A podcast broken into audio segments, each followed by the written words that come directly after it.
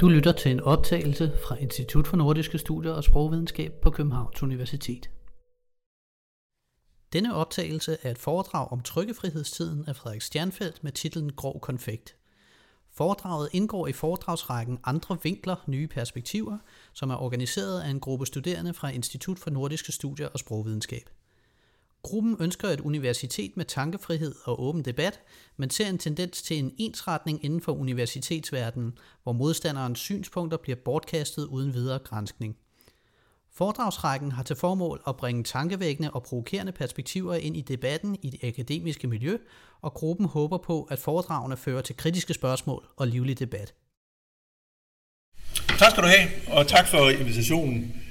Øh, grov konfekt øh, hedder mit foredrag her. Det hedder den bog også, som jeg udgav for en måned siden sammen med Ulrik Lange, som er professor her på stedet, og Henrik Horsbøl, som er professor emeritus fra Lunds Universitet. og, og titlen spiller på øh, et udsagn fra et af de her trykkefrihedsskrifter, som vi analyserer i den her store, store bog. Det er et af skrifterne mod Struense fra sommeren 1771, øh, hvor den anonyme skribent siger, at øh, at øh, grove folk skal have grov konfekt. Øh, og det synes vi jo var en god titel til at dække hele bogen, fordi der er meget grov konfekt i de der trykkefrihedsskrifter. Her kan I se bogen. Øh, øh, okay, nu skal vi se, om I kunne se det hele, fordi det skår lidt af på min skærm her, men det kan I godt. Øh, jeg kan se, bogen det er øh, to bind i en kassette. Øh, den udgav vi på Trykkefrihedens 250-årsdag øh, den 14. september for cirka en måned siden, øh, og vi lancerede den inde i børsen med tilstedeværelse af statsministeren og Gyldendal og Carlsbergfondet og jeg ved ikke hvad. Øh, og undersøgelsen er altså muliggjort af en bevilling fra Carlsbergfondet, øh, deres såkaldte monografimidler. Øh, og de har også derudover øh, støttet digitaliseringen af Lyksdorfs samling af trykkefrihedsskrifter. Jeg kommer tilbage til, hvad det er for noget. Øh, så de her skrifter nu er frit tilgængelige på KB's hjemmeside. Det betyder, at det er blevet meget lettere øh, at beskæftige sig med de her skrifter. Øh, ikke bare så er de blevet digitaliseret, altså hvor man kan se faksimile øh, gengivelser af dem på pdf, men der er også lavet en meget omstændelig øh, tekst, øh, transkription af dem, så man kan se øh, de gotiske sider transkriberet til latinske typer. Øh, det har i sig selv været en indviklet sag, som jeg ikke skal spille tid på her, men øh, det har det. Men øh, der kan man altså tilgå, øh, tilgå de her skrifter, øh, og det er jo også interessant for øh, både studerende og forskere. Det betyder, at man kan skrive opgaver om de her skrifter, og man kan skrive artikler om dem, øh, begge dele på en meget lettere måde end tidligere, hvor man jo skulle sidde øh, og bestille dem frem en for en inde på det kongelige biblioteks læsesal. Øh, Øhm, så meget groft, øh, så ser bogen sådan her ud, øh, at vi har et benet, som har en indledning, øh, og der kan jeg se, at der er allerede en fejl her, fordi kontekstafsnittet har vi flyttet ned sidst i benet. Øh, men der er så en øh, stor sektion med debatter, øh, fordi noget af det, der er karakteristisk ved trykkefrihedstiden 1770-73, det er, at Pludselig bryder der en masse debatter løs med hastige øh, gensvar og øh, udvikling af lange debattråde, som pludselig kunne foregå meget hurtigere, end det havde været muligt før, øh, hvor tekster jo skulle til forhåndscensur på konsistorium på denne institution, Københavns Universitet var censurmyndighed, øh, og det gjorde jo, at sådan nogle debatter kunne næsten ikke øh, opstå, fordi der gik alt for lang tid fra, at man så kunne få godkendt sit skrift til øh, udgivelse, øh, og inden, inden det nogensinde skete, så var øh, interessen i en fortløbende debat som regel død. Ikke? Altså, men her, her kunne det altså ske med, øh, kan vi se, med øh, inden for tidsrum af uger eller øh, en år dage, øh, at man afleverer måske sin øh, pamflet om mandagen til, til tryk, og hvis den er tilstrækkeligt lille, så kan man måske sælge den allerede om onsdagen. Ikke? Det giver jo et, en kæmpe opspidning af muligheden for debatter. Så har vi udvalgt nogle af de mest øh, publicerende forfattere til nærstudium. Dem, jeg har et par eksempler på det lidt senere i foredrag. Og så har vi et Ben 2, hvor der er, som begynder med et stort bystudie, som primært er skrevet af Ulrik Lange, som jo er meget interesseret i byhistorie. Så er der et afsnit om øh, kuppet mod Struense, som jo ligger cirka midt i trykkefrihedstiden, øh, og de effekter, som det får.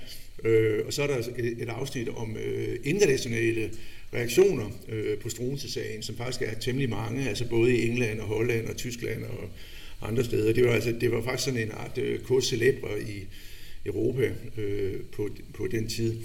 Og endelig dækker vi selvfølgelig trykkefrihedens øh, afvikling, som er sådan en mærkelig langsom kvælning, øh, snarere end det, end det sker med et hug. Som en konklusion, så har vi en masse apparater, altså navnelister og øh, indekser og så videre. øh, så det er sådan en grov tegning af, hvordan bogen ser ud.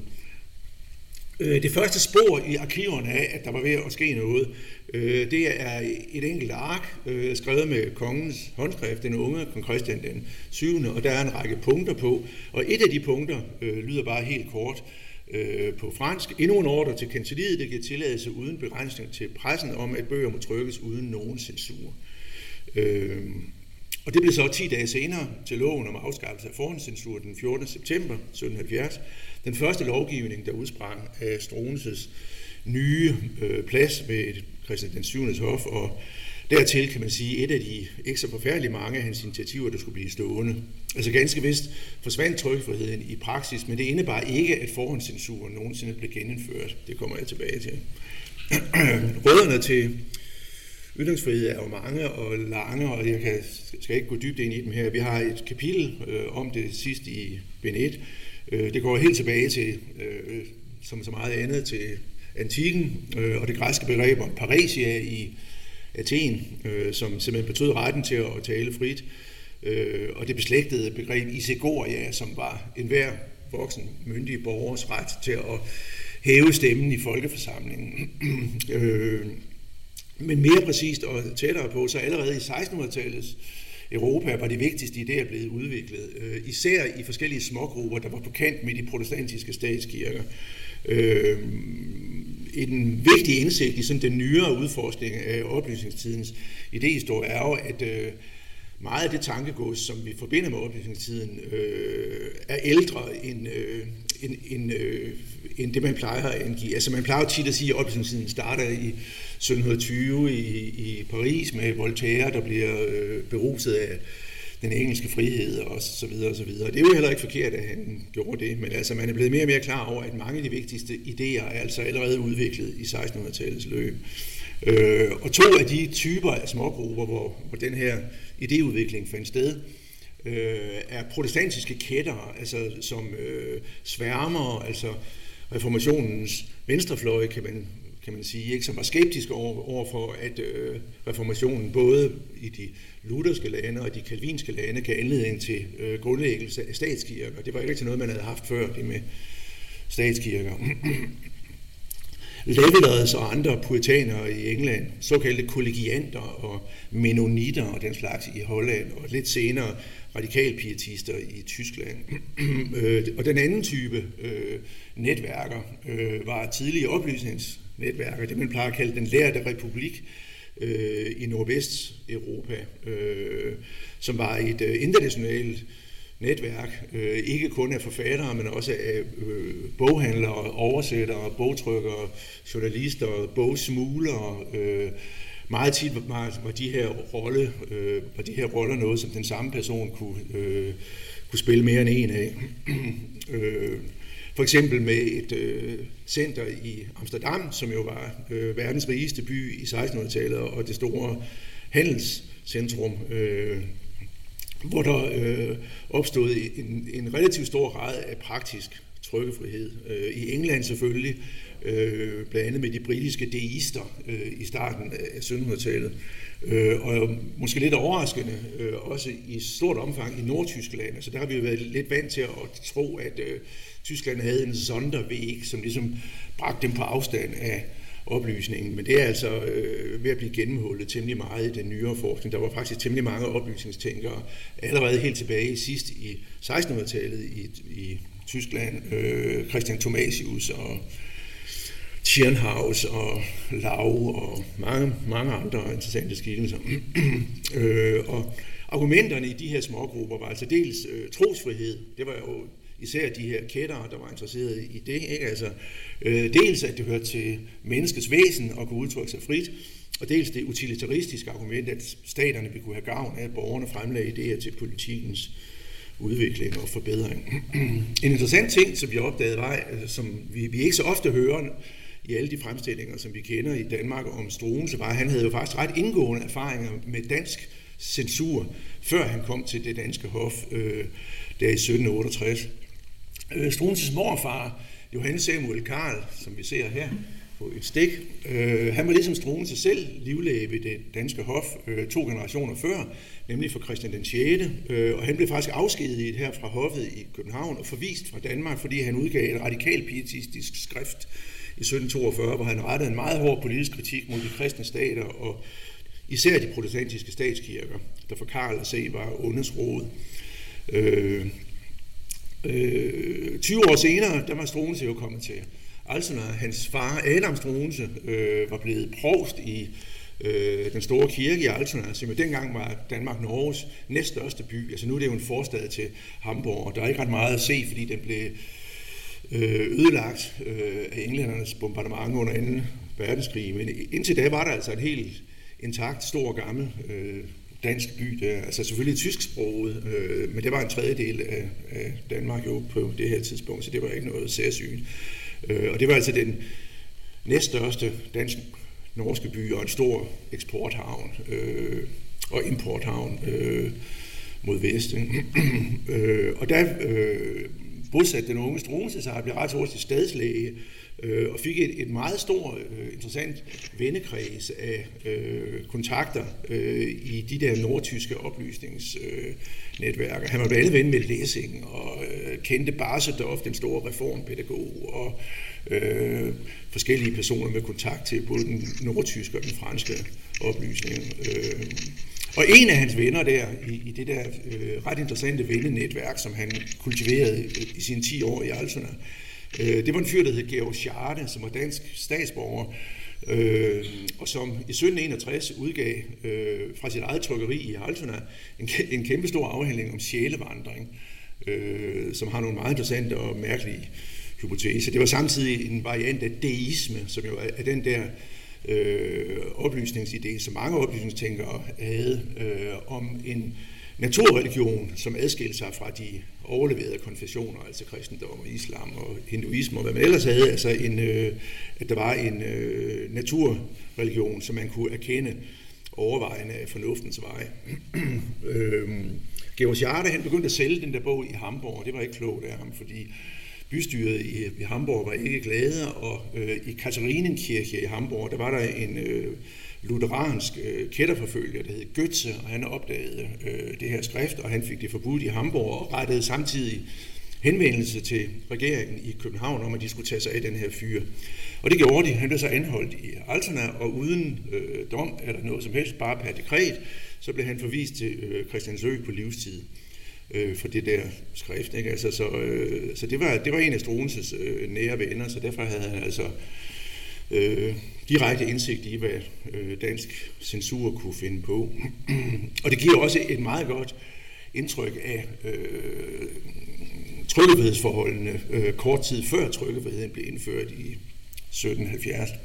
Øh, selv havde, havde Struense publicistiske ambitioner og begyndte at udgive et tidsskrift, der hed som Nut, Not Vergnügen, altså til nytte og fornøjelse, eller til gavn og glæde, om man vil, øh, hvor øh, det både var sjov og alvor og parodier og så videre. Øh, og det blev øh, forbudt af den danske censur øh, i øh, København og den danske regeringsmyndigheder i Altona. Øh, så også der havde han øh, direkte personlige erfaringer med at få skrifter forbudt. øh, den, det, det udløsende skrift var nogle paudier, han lavede på en øh, stor Altona læge, som hed Unser, øh, hvor Struense hævdede, at hans øh, vidunderpræparat, som, som øh, han var berømt for, var lavet af hundelort. Øh, hvilket faktisk var meget sandsynligt, at det var. Øh, så kom loven 14 september, altså øh, 1770, og der hedder det med sådan en klassisk retorik, ikke, at øh, censuren nu skal fjernes for at fremme sandhedsupartiske undersøgninger, for at komme ældre tids vildfarelser og fordomme til livs, for at angribe misbrug og lægge fordomme for dagen.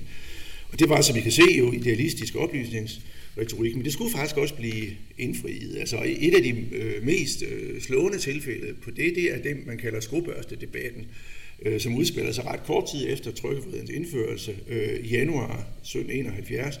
Øh, og ordet skobørste var et skældsord. Det henviste til tjenere og øh, lakajer, som børstede herrens sko, og hvis man børstede de rigtige herres sko rigtig meget, så kunne man nå langt i livet.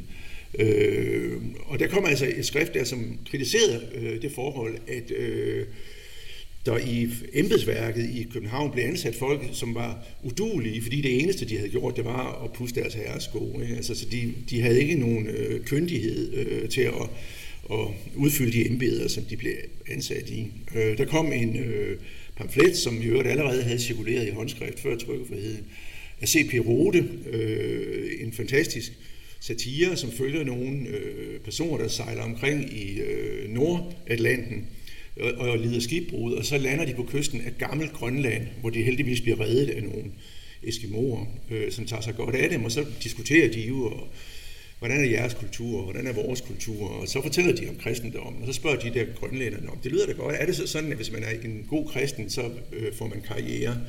Så må de da sige, ah, ah, det er altså ikke helt sådan, det er snarere sådan, at hvis du pudser din herres sko, så, så får du karriere. Ikke? Og så bliver de der grønlændere meget opildende af, og derfor så stifter de en ny religion, hvor de dyrker skobørsten, som man kan se heroppe. Så der er sådan et, et alter, hvor man kan dyrke den almindelige hellige skobørste, øh, som garanti for, at man får en god karriere.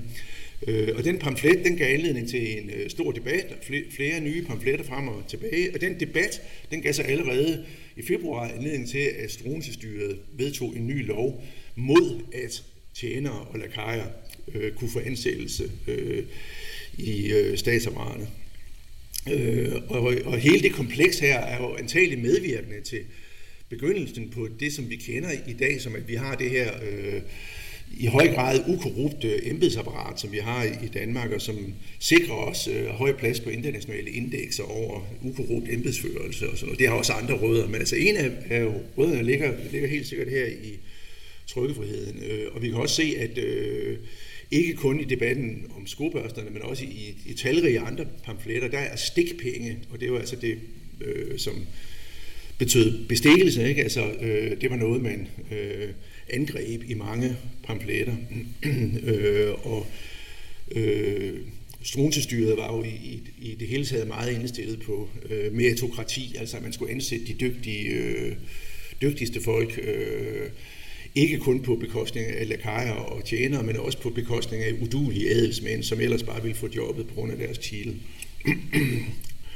Øh, så det, det er sådan et øh, eksempel på, at, øh, at de der idealistiske øh, erklæringer i loven faktisk blev, øh, blev realiseret. Men i den der kæmpe flod af småskrifter, der begyndte at vælte frem, øh, øh, især i november-december 1770, efter sådan et par måneders tøven. Det virker som om folk lige skulle indstille sig på, at det her trykkefrihed var kommet. Men så øh, efter et par måneder, så går der virkelig hul på bylden, og der begynder at vælte frem med øh, skrifter. Øh, men de har altså ikke kun den der karakter, som, som loven idealistisk havde forudset. Øh, der var ganske rigtig seriøse politiske, økonomiske, filosofiske traktater.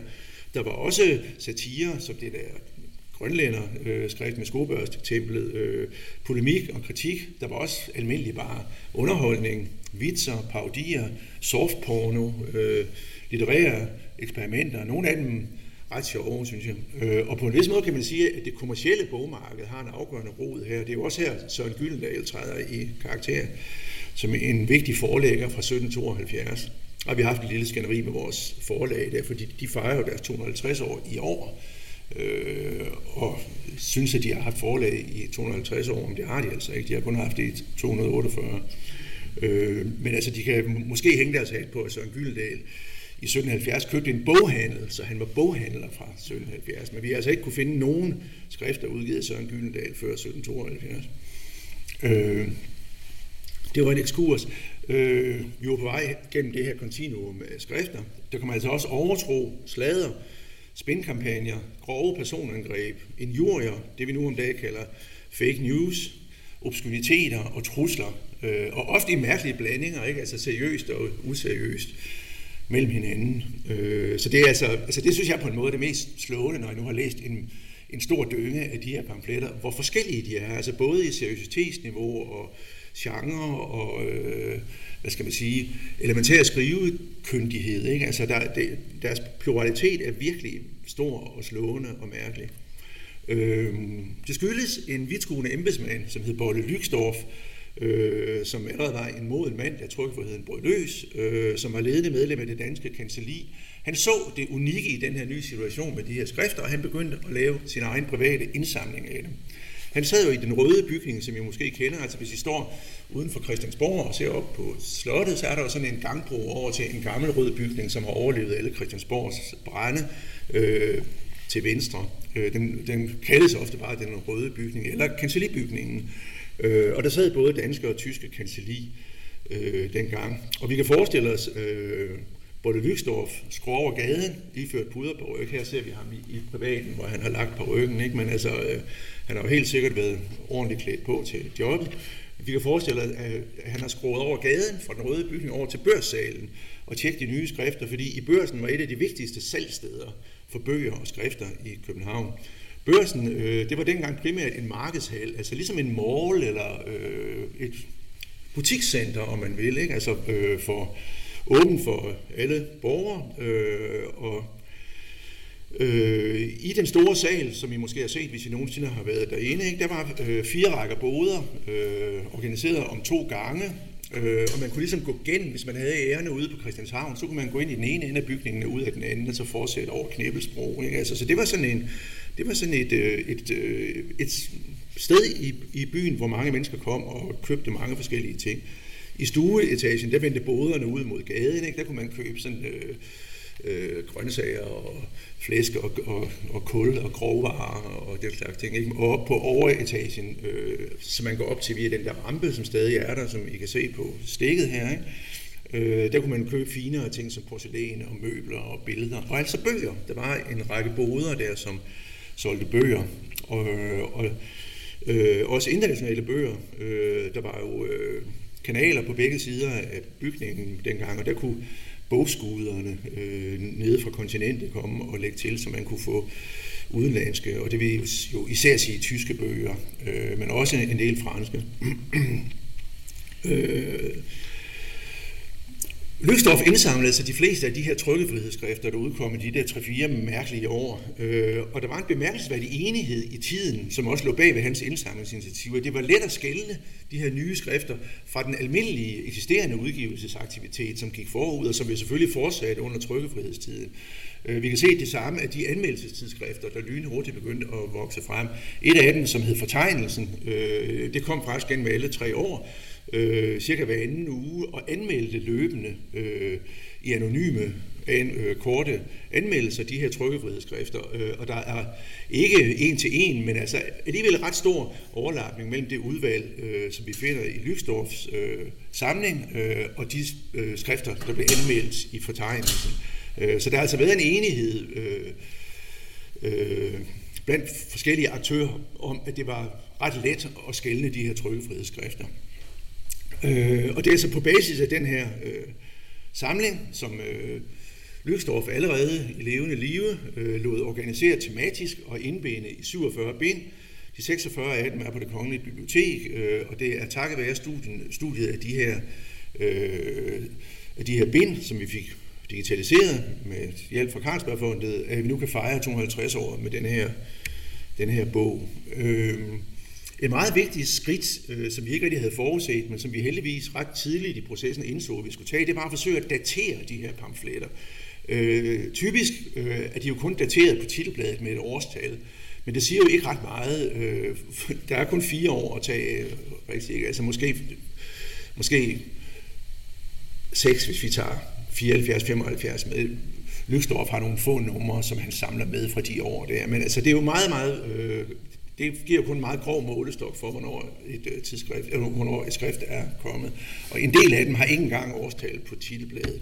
Men øh, der fandt vi ud af, at ved at tage første averteringsdato i adresseavisen som proxy for udgivelsesdatoen, der kunne vi datere temmelig mange af pamfletterne i samlingen. Øh, adresseavisen var altså Københavns øh, største avis i denne periode, kom fire gange om ugen øh, og lå inde på Amagertorv, hvor man også havde Danmarks første aviskiosk. Øh, og øh, det var altså egentlig bare sådan en blå avis, der, der havde fået ambitioner, øh, og efterhånden fik mere og mere redaktionelt stof, og der var der også mange tilfælde, hvor debatter i trykkefrihedsskrifterne ligesom går over i adresseavisen og tilbage til nye pamfletter og tilbage til adresseavisen og så videre.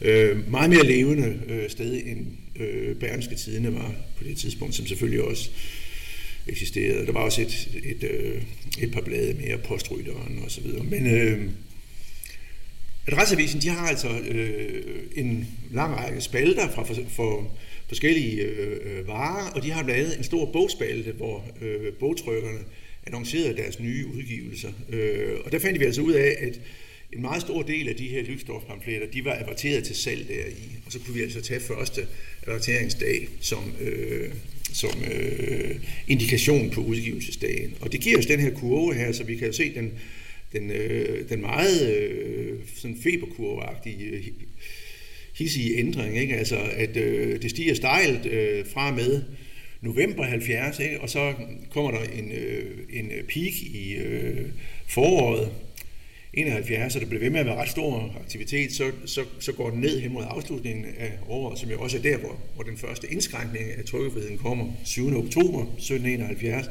Øh, så er øh, kuppet mod Strone til 17. januar 72, og lige efter det får vi en kæmpe peak, øh, fordi alle københavnere er fuldstændig sultne efter at få noget at vide om de her to grever, der nu er blevet spærret ind. Ikke? Altså, så alle øh, pamfletisterne øh, kaster alt, hvad de har i, i hænderne og giver sig til at udgive pamfletter om Struense og Brandt. Øh, ingen anede jo øh, noget om, hvad de der personer sad og tænkte ude på kastellet, hvor de var spærret inde, men øh, det hindrede altså ikke de her skribenter i at også skrive en masse pamfletter om, hvad Struense og Brandt øh, tænkte, mens de sad spærret inde, og også hvad de havde tænkt øh, den korte periode, hvor de var ved magten osv. osv.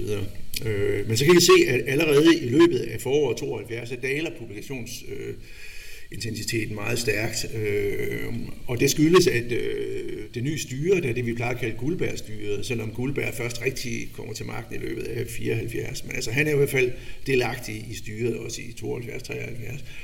De giver sig til ikke at genindføre forhåndscensuren, selvom de diskuterer det mange gange, om de skulle gøre det, men øh, de giver sig til at indskrænke ytringsfriheden med andre midler ved at uddele små bøder for det ene og det andet, uddele små fængselsstraffe og øh, stramme lovgivningen en, en lille smule. Og i 73 der kommer der ligesom nogle store signalsager, øh, som man fører øh, for ligesom at sende øh, et øh, tegn til øh, både skribenter og øh, bogtrykkere om, øh, og boghandlere om, at øh, nu skal man altså til at, at passe på, hvad man siger. Og så sidst i 73, der kommer der to lovgivninger som man plejer at sige, altså den formelle afslutning på trykkefriheden. Men øh, Løsdorf har, som I kan se, taget nogle få øh, skrifter hen fra hen gennem 74 øh, med, fordi de har på en eller anden måde trykkefrihedsrelevans. Jeg kommer tilbage til et par stykker af dem. Øh, her er en oversigt over, over øh, topskribenterne. Øh, det er cirka tal, øh, fordi det er vigtigt at få sagt det, ikke? Altså, at langt flertallet af de pamfletter her udkom anonymt eller pseudonymt. Øh, vi har så, så været i stand til øh, i bagspejlet at identificere skribenterne øh, på øh, en ret stor del af dem, men altså stadigvæk op mod halvdelen ved vi ikke, hvem der skrev. Øh, og, og derfor ved vi heller ikke præcis, øh, hvor mange af de her enkelte personer skrev. Det er meget muligt, de har skrevet flere, som bare endnu ikke er blevet identificeret som deres værker. Martin Brun er, er topscorer, som I kan se, og også en af de mest interessante skribenter. Ham kommer jeg tilbage til. Øh, men det, det, det er bare lige for at give sådan en, en hitliste over topfigurer. Her har vi Martin Brun. Øh, vi har ikke noget portræt af ham, øh, og derfor fik jeg min kære datter til at tegne den her tegning. Ja, hun er tegneserietegner. Hun har arbejdet selv på sådan en stor graphic novel om den samme periode. Øh, hendes bind 2 kommer her om øh, tre uger, så det er lige et lille reklameindslag for min kære datter her. Øh, men vi kender øh, en øh, prosabeskrivelse af hans udseende fra en af de hårde, eller faktisk den eneste hårde debat, han var med i, som var en, øh, som, som vi kalder dødslejefejden. Altså Brun havde skrevet sådan en, en øh, protest over, at han havde hørt, at der var et antal københavnske præster, der sagde nej til at møde op øh, ved de troendes dødslejre, hvis de lå døde om natten. Øh, det synes præsterne ikke, det kunne være deres opgave at løbe, at løbe derhen. Hævdede broen i hvert fald. Det kan anledning til en, til en meget underartet debat, hvor øh, folk blev rasende over, at han kritiserede anonyme præster og krævede, at han skulle komme frem med deres navne, øh, og det ville han ikke, og øh, han prøvede at, sådan set at trække sig ned og trække sig ud af det og lægge sig ned. Jeg tror lidt, han havde forstået, at han havde brændt fingrene der. Men altså, øh, en af hans øh, meget, meget hårde modstandere i den der øh, dødslejefejde, øh, karakteriserede hans udseende, blegnæse med det opslækkede hår i den brungrå frak, hvide strømper, sorte halsklud. Og det var ikke pænt men tværtimod var det en art trussel. Altså, det er jo lidt ligesom det der, vi kalder doxing på internettet. Ikke? Altså, at pamfletisten var i stand til at øh, identificere broen med hans udseende.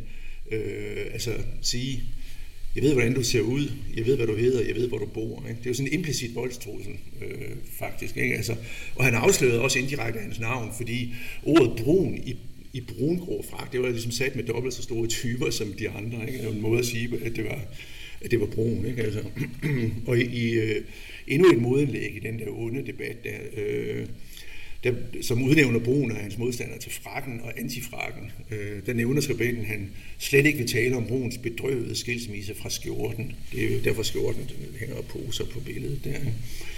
Øh, nu øh, går jeg desværre lige over til engelsk, fordi jeg har sammensat det her for nogle øh, forskellige slides.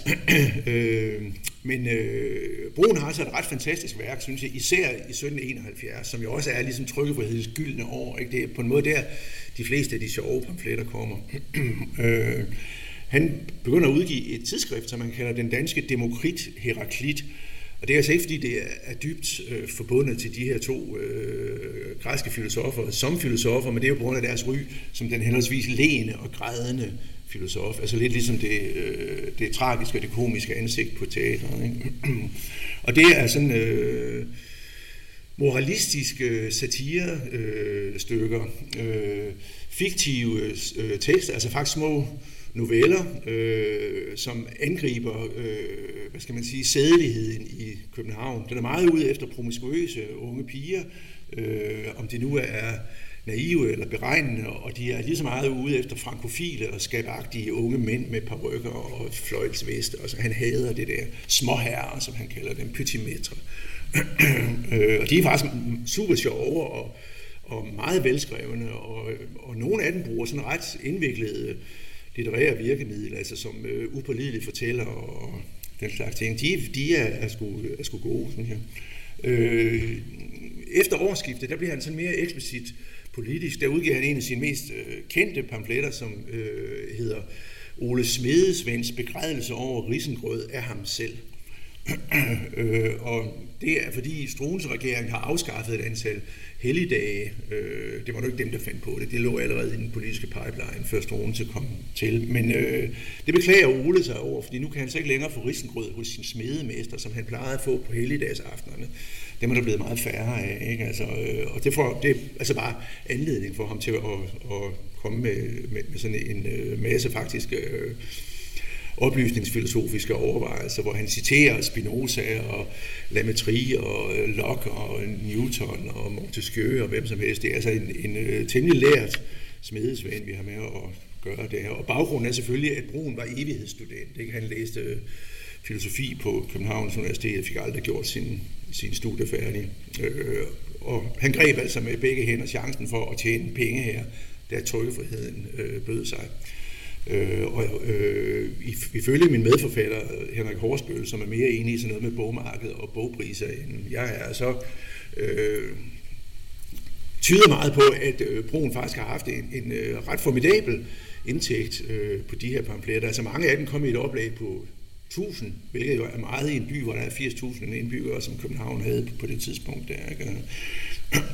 øh, I foråret 71, der fortsætter han med sådan dialogiske pamfletter, øh, som for eksempel en dialog mellem øh, vinduesruden og blyet, altså det bly udenom, som holder, som holder øh, ruden fast i vinduet, eller øh, en debat mellem kaffepotten, tepotten og kammerpotten, som selvfølgelig er symboler på forskellige sociale lag.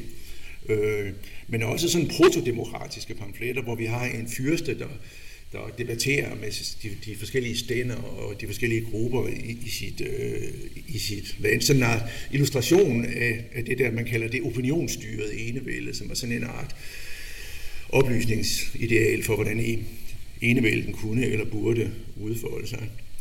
Øh, senere samme år øh, tager han øh, fanden selv, som fortæller øh, i en ret fantastisk øh, pamflet, der ligesom fortæller fandens øh, selvbiografi og øh, ender helt nede i trykkefrihedens København øh, med at udpege, hvilke skikkelser øh, i København han aktuelt mener repræsenterer fanden. Øh, Øh, så august 71, der, der, der, der, har, der har jeg allerede nævnt, det er den der debat om øh, dødslejet. Øh, september 71, øh, der kommer han med en øh, pamflet om et øh, skrækkeligt kvindeligt spøgelse, og det er altså øh, liderligheden, øh, som, som den der, det der kvindespøgelse er en allegori på.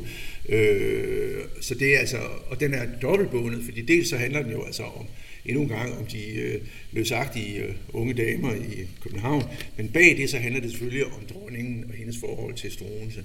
Øh, og den her pamflet var antageligt blandt øh, den håndfuld pamfletter der i det tidlige efterår 1771, som var med til at udløse indskrænkningen af trykkefriheden den 7. oktober, øh, hvor Struense regeringen jo strammede øh, kravene og blandt andet indførte et krav om, at der ikke længere måtte komme øh, anonyme pamfletter, hvis ikke bogtrykkerens navn fremgik. Altså enten forfatterens eller bogtrykkerens navn skulle fremgå af øh, et hvert publiceret skrift. Øh, januar og marts, øh, det bliver så brugens mest øh, altså super aktivt øh, publicerende periode, altså hvor han i perioder ud, udgav øh, flere skrifter hver uge. Ikke? Altså, øh, mange af hans øh, skrifter her hylder kuppet mod Struens øh, og andre af dem, det kommer jeg tilbage til, er, er flertydige med, den, øh, med det, det udbrud af herværk, som også øh, lancerede øh, kuppet mod Struense. Øh, øh, og det er interessant, som vi gør i bogen, at sammenligne Bruns to fødselsdagsfylster til, til, til kongen. Den han kommer med i januar 71, den han kommer med i januar 72. Altså den øh, første er, øh, er nærmest sådan ironisk og øh, sådan rokoko ud, ud i det helt groteske, ikke? Altså, mens den anden, den er sådan nøgen og øh, skrabet og, og øh, øh, helt klart øh, påvirket af en ny alvor efter, efter kuppet der, ikke? Altså, øh, og øh, Bruns meget aggressive øh, oplysningsstil der gennem 71, hvor han gerne angriber præster og så videre, det kommer jeg også lidt tilbage til, øh, den forsvinder efter, efter kuppet der. Øh, og øh, Brun holder sig kæft efter et aktivt forår der, og vender kun tilbage lige en øh, debat med den næstmest øh, publicerende pamfletist, Josias Bønk, øh, sidst på året 72. Øh, øh, og efter det holder han kæft. Øh, og hvad han, hvad han så gjorde derefter, ved vi ikke. Han, han dør et par år efter, kun 32 år gammel. Så alt, hvad vi kender til ham, det er sådan set de her 60-70 pamfletter, som han udgav i løbet af den her korte, intensive periode. Vi, vi ved ikke, hvad han foretog sig før, vi ved heller ikke, hvad han foretog sig de der to år efter, før, før det er ude med ham.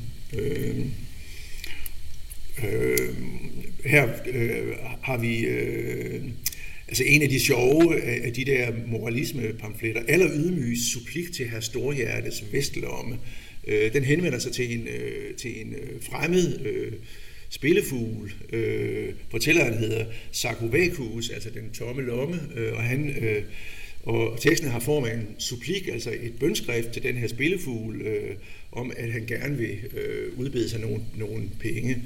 Indirekte er det altså faktisk sådan en øh, fiktiv blackmailing, fordi han fortæller så, at da han en aften gik hjem gennem øh, København om natten, der passerede han ind gennem en mørk gyde, og der mødte, der mødte han en kælen og snæver Lisette, som han siger. Lisette, det var altså et, øh, et, øh, et øgenavn for en prostitueret i den der periode. Ikke? Altså, øh, hun, hun øh, omfavnede ham tæt og, og sukkede i g og gav ham et kys i, i øh, B-dur, så hans danske blod blev italiensk, og han krøb op og ned af den øh, musikalske øh, skala, øh, og, og, og det er jo altså simpelthen en øh, samlejebeskrivelse, vi får der oversat til musikken. øh, derefter så afslører Lisette, at hun egentlig havde en aftale med den der rige spillefugl, øh, øh, som han har brændt af. Øh, og derfor øh, skriver øh, den tomme lomme så her til spillefuglen, at det er faktisk ham, der skulle betale for hans øh, samvær med Lisette. Og det er jo selvfølgelig en indirekte pengeafpresning, ikke? Altså for at sige, jeg ved noget om dig, jeg ved, du havde en aftale med hende her. Ikke? øh, så det er sådan et eksempel på, på, på en, øh, en interessant øh, tekst, der i hans moralistiske periode her. øh, som sagt, så springer han på en måde ud på sådan en hjemmelavet oplysningsfilosof i løbet af 1771. Ole Smedevind, altså, som jeg øh, nævnte, øh, han, han overvejer det der med risengrøden, ikke? Og, så, og så siger han, øh, ja, måske er det også meget godt, at vi ikke spiser det der risengrød, fordi ris, det kommer jo fra de vantros lande, det kommer jo fra Tyrkens lande, og det vil sige, hvis jeg spiser ris, så udsætter jeg mig for at blive vantro. Måske udsætter jeg mig øh, for at forskrive mig til satan selv ved at spise de her ris. Så tager han så i det og siger, Nå, jamen, det er jo det der med, at ris kommer fra, fra de tyrkiske lande, det er bare noget, jeg har hørt fra en lært person. Og lærte, de lyver jo altid. Det, det, det ved vi jo for eksempel fra Spinoza. Øh, så han siger, i Holland levede, levede der en øh, vanvittige fyre, som, som hævdede, at verden havde skabt sig selv. Som om de låse, jeg laver som smed, de øh, samlede sig selv. Han hed Spinat eller Spinos. Og et fransk fjols, der kaldte sig Mette eller Metri, det er selvfølgelig La Metri, øh, den berømte materialist. Ikke? Altså, han, han hævdede, at øh, mennesker blev til via flyvende støv, der samlede sig af sig selv. Og det er lige så stor en løgn, som at min gode tallerken, risengrød her, den kunne samle sig selv fra, med ingredienser fra hele verden og servere sig selv på, på bordet med smør, kanel og sukker. Øh, og det er meget sjovt, fordi øh, Ole øh, viser her en øh, holdning, som, som går igen i mange pamfletter hos øh, Brun, øh, som, som øh, er sådan meget fascineret af øh, radikale ateister og materialister, men hele tiden sådan vakler mellem, om, om, øh, om, øh, om man nu kan omfavne det der synspunkt. Øh, Øh, mod dem så stiller han så i denne her pamflet øh, sådan oplysningens mainstream op, hvor han taler om de usammenlignelige skrifter af Bale, Leibniz, Voltaire, Montesquieu, Leclerc, Newton, Wolf osv., hvis brillante værker øh, ville have været tabt for verden, øh, hvis skrivefriheden var blevet stoppet. Øh, hele 1771, der skriver Brun nærmest ingen eneste pamflet uden at hylde pressefriheden, trykkefriheden. Øh, og den der pamflet om øh, fandens liv, der følger han dem helt ned, øh, ned til fortegnelsen, det der anmelder tidsskrift, som har givet Broen meget dårlige anmeldelser. Så siger Broen, at det er jo djævelens talsmand, der, øh, der sidder og udgiver det der fortegnelsen. Øh, så, Søren, så Søren Gyldendal var en af, af, af djævelens håndlangere her, fordi han var en af, en af dem, der udgav fortegnelsen øh, så det er altså sådan en, en tegning af, hvad, øh, hvad broen øh, er for en der i 1771. Øh, jeg har allerede nævnt, nævnt øh, det der med, med hans øh, vennekåbe-aktivitet i forhold til de der to fødselsdags øh, hylster, men det er, mere, det er sigende, øh, at også i bredere forstand, så forsvinder det meste af hans kritiske over efter kuppet. Der tør han simpelthen ikke øh, sige noget mere, og øh, der skal man selvfølgelig forstå, ikke, altså, at øh, der øh, om morgenen den 17. januar, der blev ikke kun brændt og Struense og dronningen anholdt, men der blev også øh, anholdt 15 andre øh, øh, topembedsmænd i Struense-tiden. Øh, og hele foråret, der vidste man jo ikke, hvad der ville ske med dem. Altså, Struense og Brandt blev så henrettet den 28.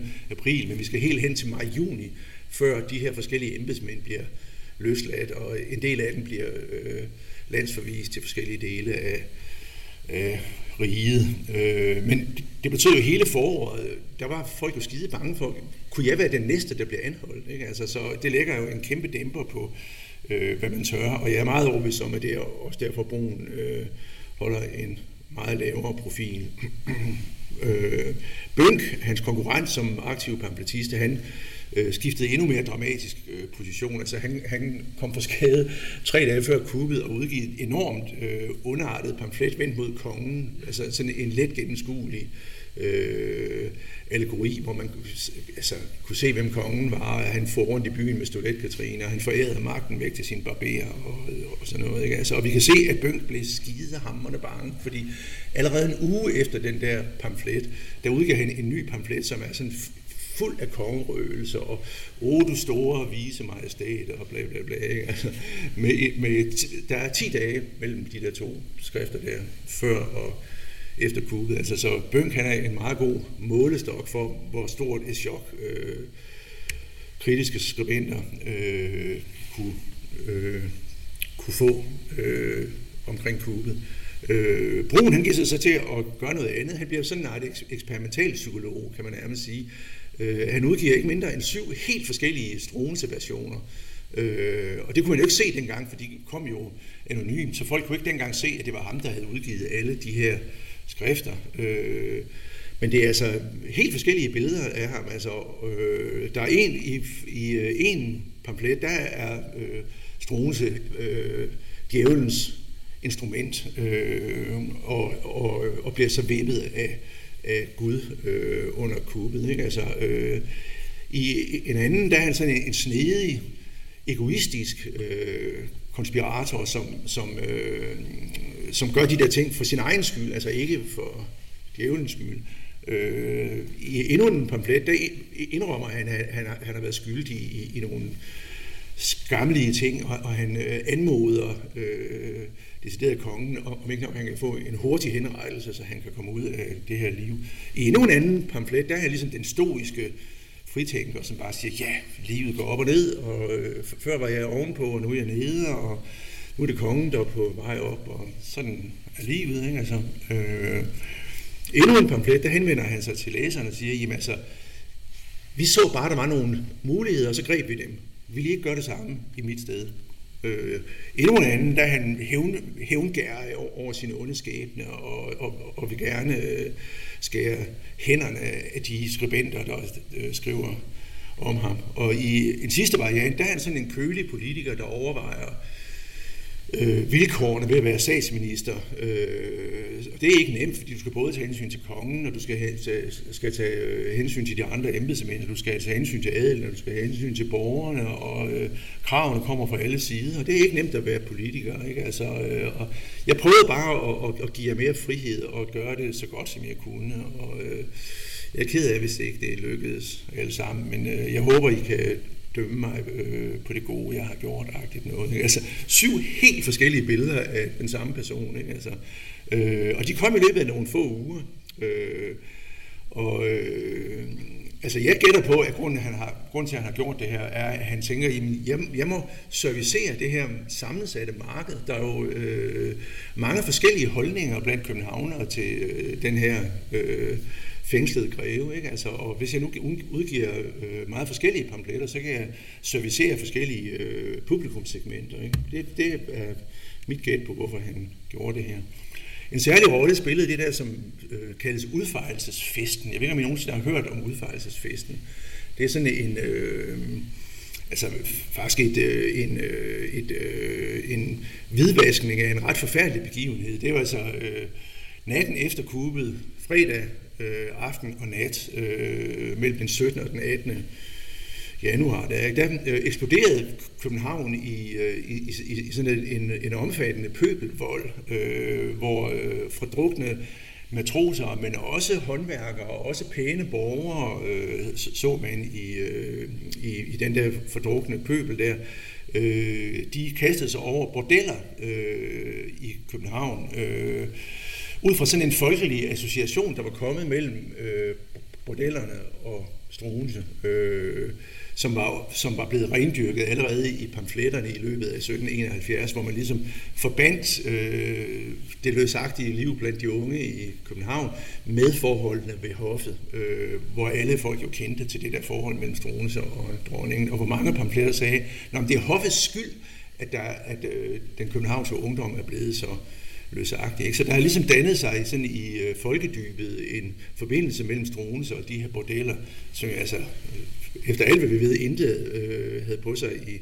virkeligheden. Men det gik altså til på jæklavis. Ikke? Altså, øh, prostituerede blev øh, stribet, øh, fik håret klippet af, øh, i nogle tilfælde voldtaget, i mange tilfælde smidt nøgne ud på gaderne, og det er jo altså, dengang der var kolde vintre, der var 10 graders kulde, ikke? Altså, øh, og øh, de huse, hvor bordellerne havde været i, de blev øh, hervet, øh, i mange tilfælde ødelagt, i mange tilfælde brændt, øh, og øh, tømt for alt indbo, øh, inklusive kakkelovne og dørkarme og trapper og jeg ved ikke hvad, som blev slæbt ned og solgt på hurtige, spontane gadeauktioner øh, og så videre. Ikke? Altså, øh, altså, og, øh, Politimesteren vil gerne have en undersøgelseskommission, som redegør for, hvordan kunne det her ske. Der var jo rygter om, at det var det nye styre, øh, som var kommet til magten samme morgen, som havde sat det her i værk som sådan en art hævneaktion. Ikke? Altså, hvorvidt det er tilfælde, aner, aner vi ikke, for der blev aldrig øh, foretaget nogen undersøgelse af det, og derfor de mange pamfletter, der så kommer om det,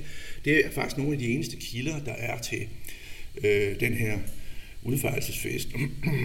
øh, Brun øh, var indledningsvis forarvet over, hvad der foregik i de første pamfletter, han skriver om det, men ret hurtigt så øh, ændrede han synspunkt. Jeg tror, han fulgte folkestemningen, fordi øh, folkestemningen var i stort omfang mod de her øh, arme prostituerede. Ikke? Altså, øh, øh, og vi ved, at øh, mindst 60 og måske op, op mod 80 øh, bordeller blev øh, hervet, øh, og i hvert fald et tilfælde ved vi, at det var baseret på falske rygter. Øh, en af de andre hyppige trykkefrihedsskribenter, Junior Philopatrias, var hans dæknavn. Søren Rosenlund hed han i virkeligheden. Han øh, var delagtig i udfejelsen, øh, ved vi, og han øh, lavede en meget nøjagtig liste over de udfejede bordeller i sin, øh, i sin dagbog med matrikelnumre, øh, og derfor har vi kunne lave det kort her over, øh, vi har faktisk lavet to kort, nu har jeg kun taget det ene med, for det her var ligesom centrum for bordelvirksomheden i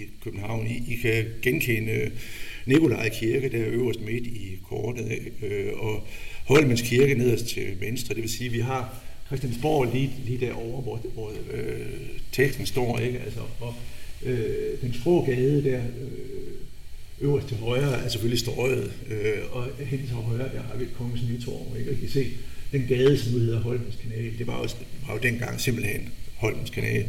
Øh, og her med rødt øh, angivet øh, de bordeller, som øh, Søren Rosenlund angav i sin dagbog, som, øh, som dem, der blev udfaret den nat der. Ikke? Altså, øh, der var så også et, øh, antal mere spredte bordeller i andre kvarterer, øh, som jeg også har lavet et kort over. Men altså, det er, er, øh, er, udfarelsens centrum. Det var de her små gader, som de også blev kaldt. Altså, nogle, nogle af de gader er der jo stadigvæk, men det er ikke de samme huse, fordi de her huse, de gik tabt ved Københavns brand øh, i 1790'erne.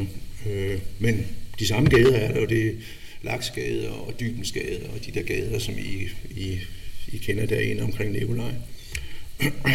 øh, udvejelsen blev også skildret i en lang række enkeltbladstryk. Altså foråret 72 øh, er jo øh, den første periode, hvor enkeltbladstryk virkelig boomer, altså kors, korsstik eller træsnit med ledsagende tekster. Ikke? Her har vi en, en skildring af udfejelsen. Øh, til venstre, ikke? Den den knuste øh, punchebowl, ikke? altså det, den der punchebowl er ligesom symbol på udfarelsen, fordi når folk gik på bordel, så fik de som regel skænket et glas punch, ikke? Altså, og øh, på højre side har vi en øh, satire over en øh, luder, der så fint tøj på, fordi hun skal i sørgedragt øh, over Struenses anholdelse. Øh, øh, men så det bordel der har jo, øh, så vidt man kan se, overlevet udfejelsen, og punchbowlen er helt, og som I kan se, så, for, så fortsætter forretningen i alkoholen bagved.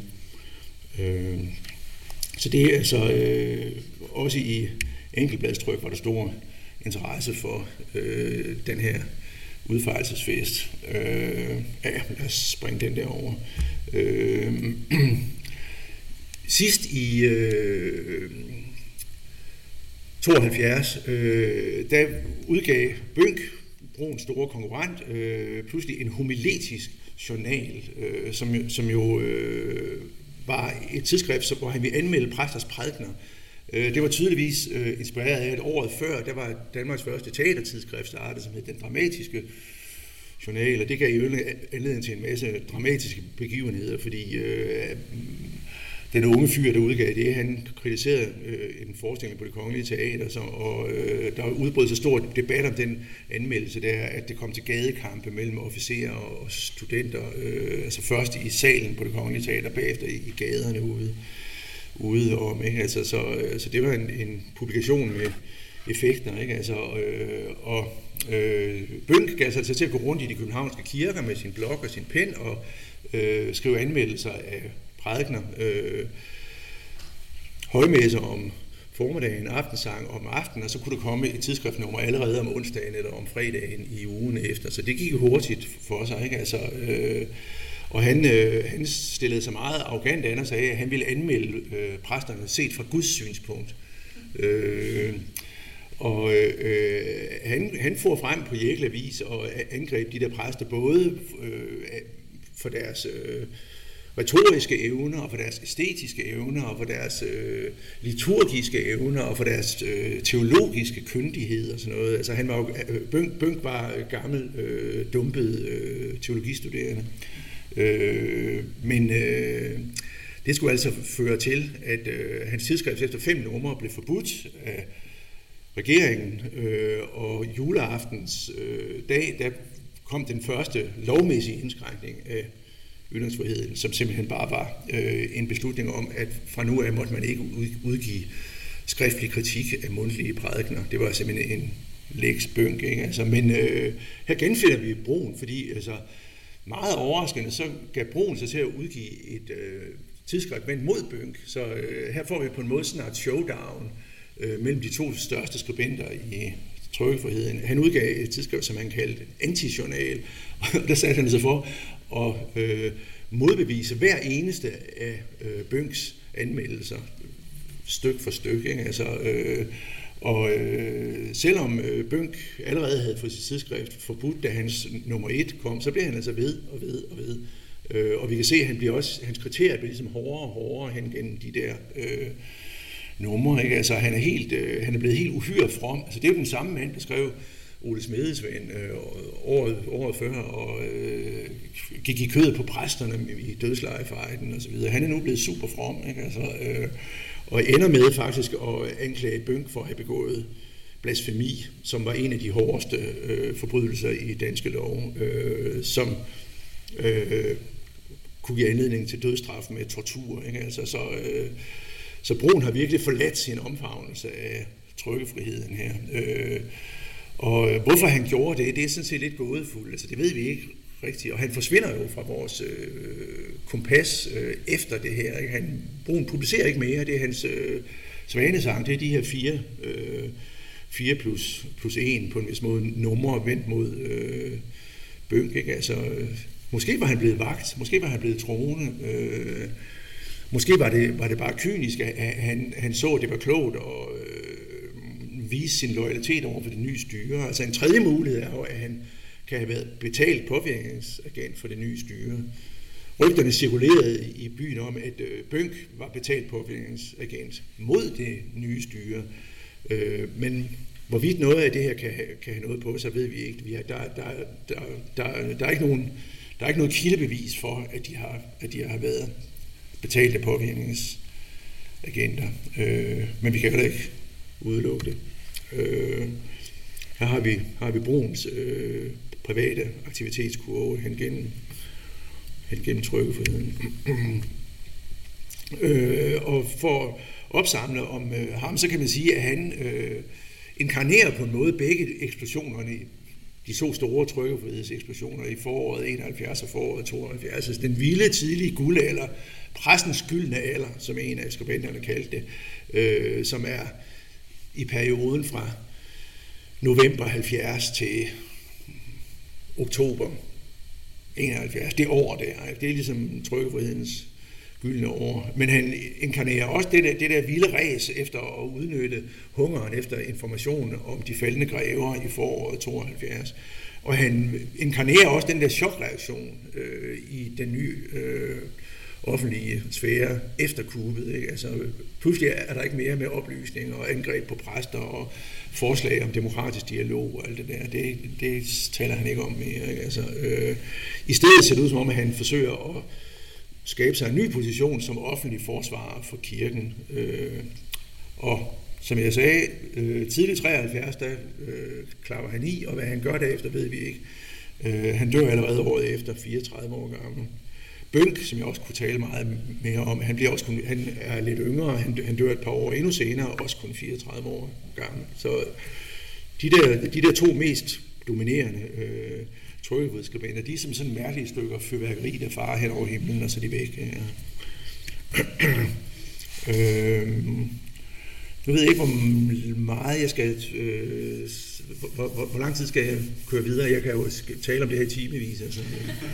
Øh, skal vi lige tale lidt om religionskritik? Øh, det er jo en meget sjov, sjov ting. Øh, altså før trykkefriheden, der skulle alle selvstændige udgivelser i Danmark, Norge, jo godkendes af censuren, som blev foretaget af konsistorium på Københavns Universitet. Og der var teologiprofessorerne jo de ledede. Her ser vi simpelthen konsistorium samlet inde i Nørregade. Jeg tror, det rum der findes der stadigvæk. Det er det der, man kan låne og øh, afholde seminar i det der skønne rum, hvor der er vindues, hvor der er lysindfald fra to sider. Ikke? Altså, øh, det samledes konsistorium og afgjorde, hvem der kunne få lov til at udgive hvad.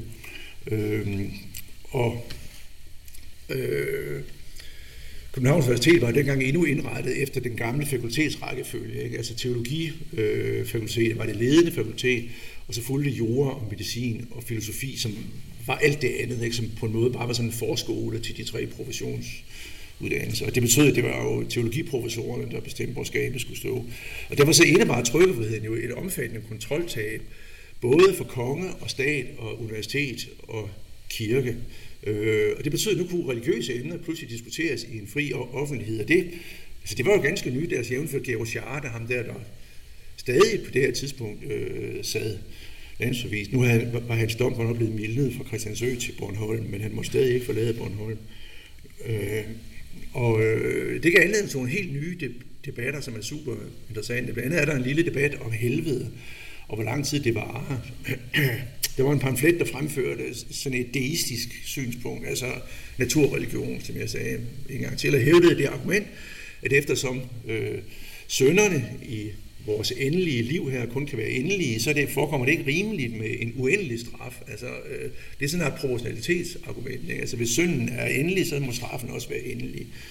Øh, og det var altså vores tanker, der var frem i tiden. Altså Beccaria, den italienske oplysningsfilosof, han havde 1764 fremsat øh, proportionalitetsargumentet for straf i en berømt bog. Det er altså det, vi på en måde genfinder her. Ikke? Så derfor så siger den her anonyme skribent, vi ved ikke, hvem det var, øh, at når Bibelen taler om evig straf, så må det i virkeligheden betyde en fuldkommen straf, eller en straf, der, er, der fuldkommen passer til syndens øh, omfang og karakter. Ikke? Og det kaldte sig to vrede teologer på banen med modpamfletter. Man måtte ikke sådan omdægte på bibelteksten. Øh, men det afgørende nye var altså sådan nogle emner der, kunne man pludselig diskutere frit i København.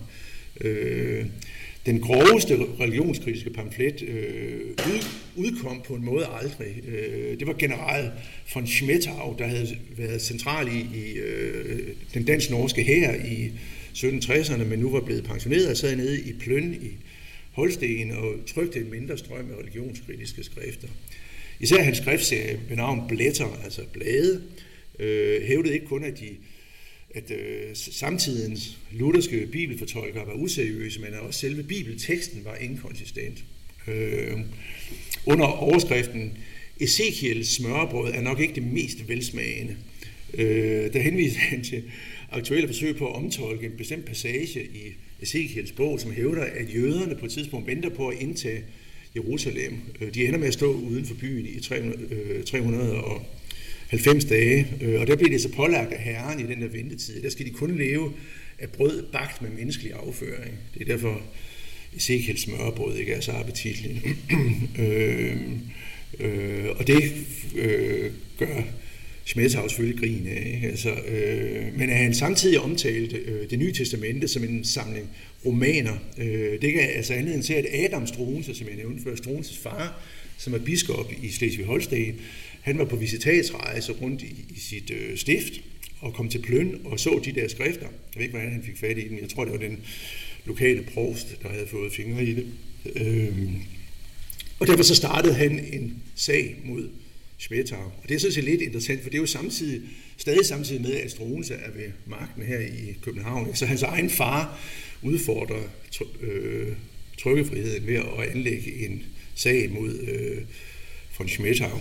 Øh, han, han viste sig altså at være øh, en vanskelig herre at, at danse med. Altså, han var meget øh, aggressiv og intelligent og kyndig, og øh, han var i stand til at tilbagevise meget af øh, kritikken af ham. Øh, han, han, han kunne selvfølgelig ikke få omstyrtet forbuddet øh, mod øh, at publicere de der skrifter, men øh, han formåede altså at, at komme af krogen og slæbe for straf efter en komplet byzantinsk toårig lang sag med uendelig mange øh, skrifter frem og, og tilbage, og involvering af et utal af forskellige instanser, både i Holsten og København.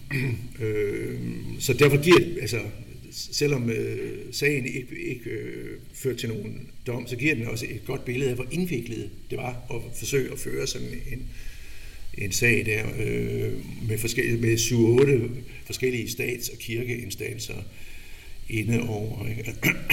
øh, hans pamflet der bliver nok aldrig solgt, hverken i Holsten eller, eller København. Det virker som om, han, han bare har lavet den trykke som privattryk, så han havde nogen at sende rundt til sine, til sine venner. Det var også et af hans øh, forsvarspåstande. En anden sjov ting, som måske har været mindre øh, undersøgt, det er, at øh, ikke kun gav den her nye frihed mulighed for, at man kunne øh, angribe øh, statskirkens dogmer, sådan som for de Schmettau gjorde, men den muliggjorde også, at, ligesom, at alternative, marginale former for religion pludselig blev mulige, som jo aldrig havde fået lov til at, at, at, at passere øh, konsistorium før. Altså alle mulige former for mystiske syner og profetier og spådomme og uautoriserede almanakker. Det var Københavns Universitet havde jo privilegium på at udgive almanakker. Alt det der havde været forbudt lige siden danske lov, fordi det var ligesom teologernes øh, privilegium at udtale sig om fremtiden. Øh, og derfor kom der pludselig en hel strøm af skrifter om elgamle bønder, der også så mærkelige syner. Og, øh, øh, no, nogle af dem var sådan inspireret af Nostradamus, og andre var mere inspireret af Johannes åbenbaring og den slags ting. Men der er altså sådan en helt, altså, også en meget sjov ting, altså, altså lige så snart man, øh, man åbner for det her, så kommer der ikke kun religionskritik og deisme og ateisme og sådan noget. Der kommer også alt muligt mærkelig overtro, der, der, der, der pludselig bobler frem, som jo heller ikke ville have været accepteret af de lutheranske sensorer. en, øh, en ting, som jeg blev meget optaget af, som jeg har skrevet et helt stort kapitel om, det er lige efter kuppet mod Struense der i øh, januar 72, øh, der har det nye styre, altså Guldberg og øh, enkedronningen og, og arveprinsen og øh, den der gruppe af kubmager, øh, de lancerer en enormt gennemført mediestrategi, øh, som antagelig er den, største, er den første danske sådan spændkampagne i en åben offentlighed. Øh, og det gav sig udslag i, at alle præster, øh, de blev allerede kort efter kuppet beordret til søndagen efter øh, at takke Gud i kirken for at have grebet ind mod Struense. Øh, og umiddelbart derefter så udkom de vigtigste præsters øh, prædikener som pamfletter. Jørgen He i Holmens Kirke, Mønter i Petri Kirke, Schönheider i Trinitatis, øh, Ludvig Harbo, som jo var bisp, ikke? Altså, øh, og adskillige andre, de fylder hele to bind i øh, Lyksdorfs samling, alle de her takkeprædikner for, at, øh, at Gud greb ind. Og man kan se på foråret øh, 72, at det var faktisk en meget, meget effektiv øh, mediekampagne, fordi mange af de andre skribenter æder også det her med, at øh, det der kup, det var, det, det var ikke bare øh, Oberst Køller og, og, og, og, og Ransau og øh, Guldberg, der sneg sig ind og anholdt de der tre personer, der lå og sov i deres øh, senge. Det var faktisk Gud, der øh, udvirkede et mirakel, som, øh, som øh, var i stand til at slå Struense, som var den her helvedesengel. Ikke? Altså, øh, øh, og det sjove er, at øh, øh, altså præsterne skulle jo gøre det her. De var jo statsembedsmænd, ikke? Altså de, og de fik en ordre af, af det nye styre.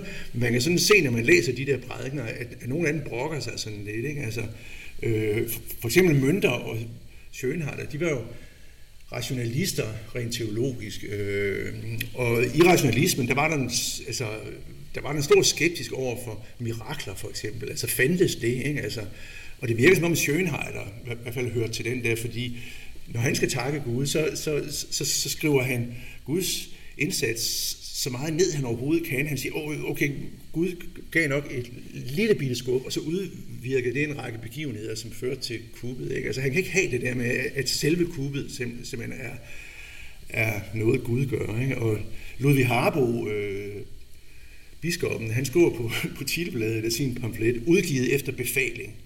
Ikke? Altså det er jo sådan en måde at sige, hvor han ville ikke, øh, han ville ikke selv have gjort det, hvis ikke øh, regeringen havde tvunget ham til det. Ikke? Men altså, øh, de her små knirk blandt øh, præsterne, det, det gjorde altså ikke, at det ikke virkede. Ikke? Altså meget stort omfang, så blev den danske offentlighed overbevist om, at kuppet mod Struense, det var faktisk Gud, der havde gennemført det.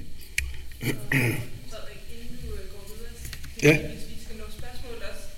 Ja, men, men ja, altså det, det her har vi også allerede hørt om, så, så, øh, så ja, ja, lad os øh, stoppe her, lad os ikke gå i gang med, med Zoom, for det, det er et helt, det er et helt øh, emne til. Men øh, øh, lad mig lige sige en øh, afrundingskommentar, øh, som er, at øh, hvis vi ser på det i det større perspektiv, de her 3-4 år, ikke, altså, øh, så øh, neddrosses trykkefriheden i løbet af 72-73. Der kommer to nye love, oktober-november 73. Øh, og øh, den måde, øh, trykkefriheden bliver afsluttet på, det er jo altså, som jeg også sagde før, ikke ved at genindføre forhåndscensuren. Den bliver aldrig genindført.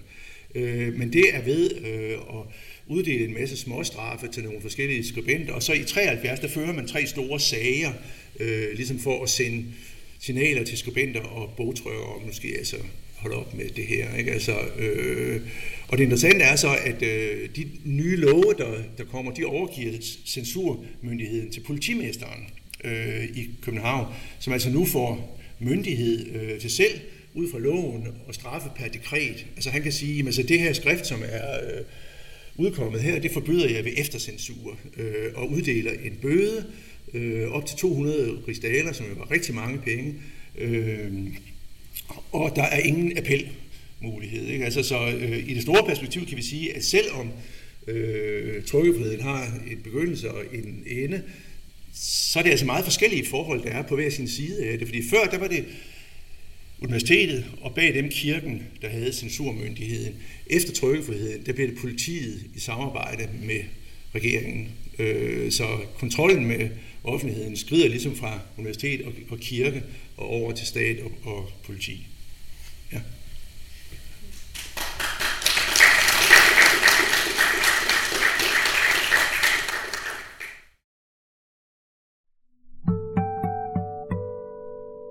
Lyttet til Lyd fra Nords.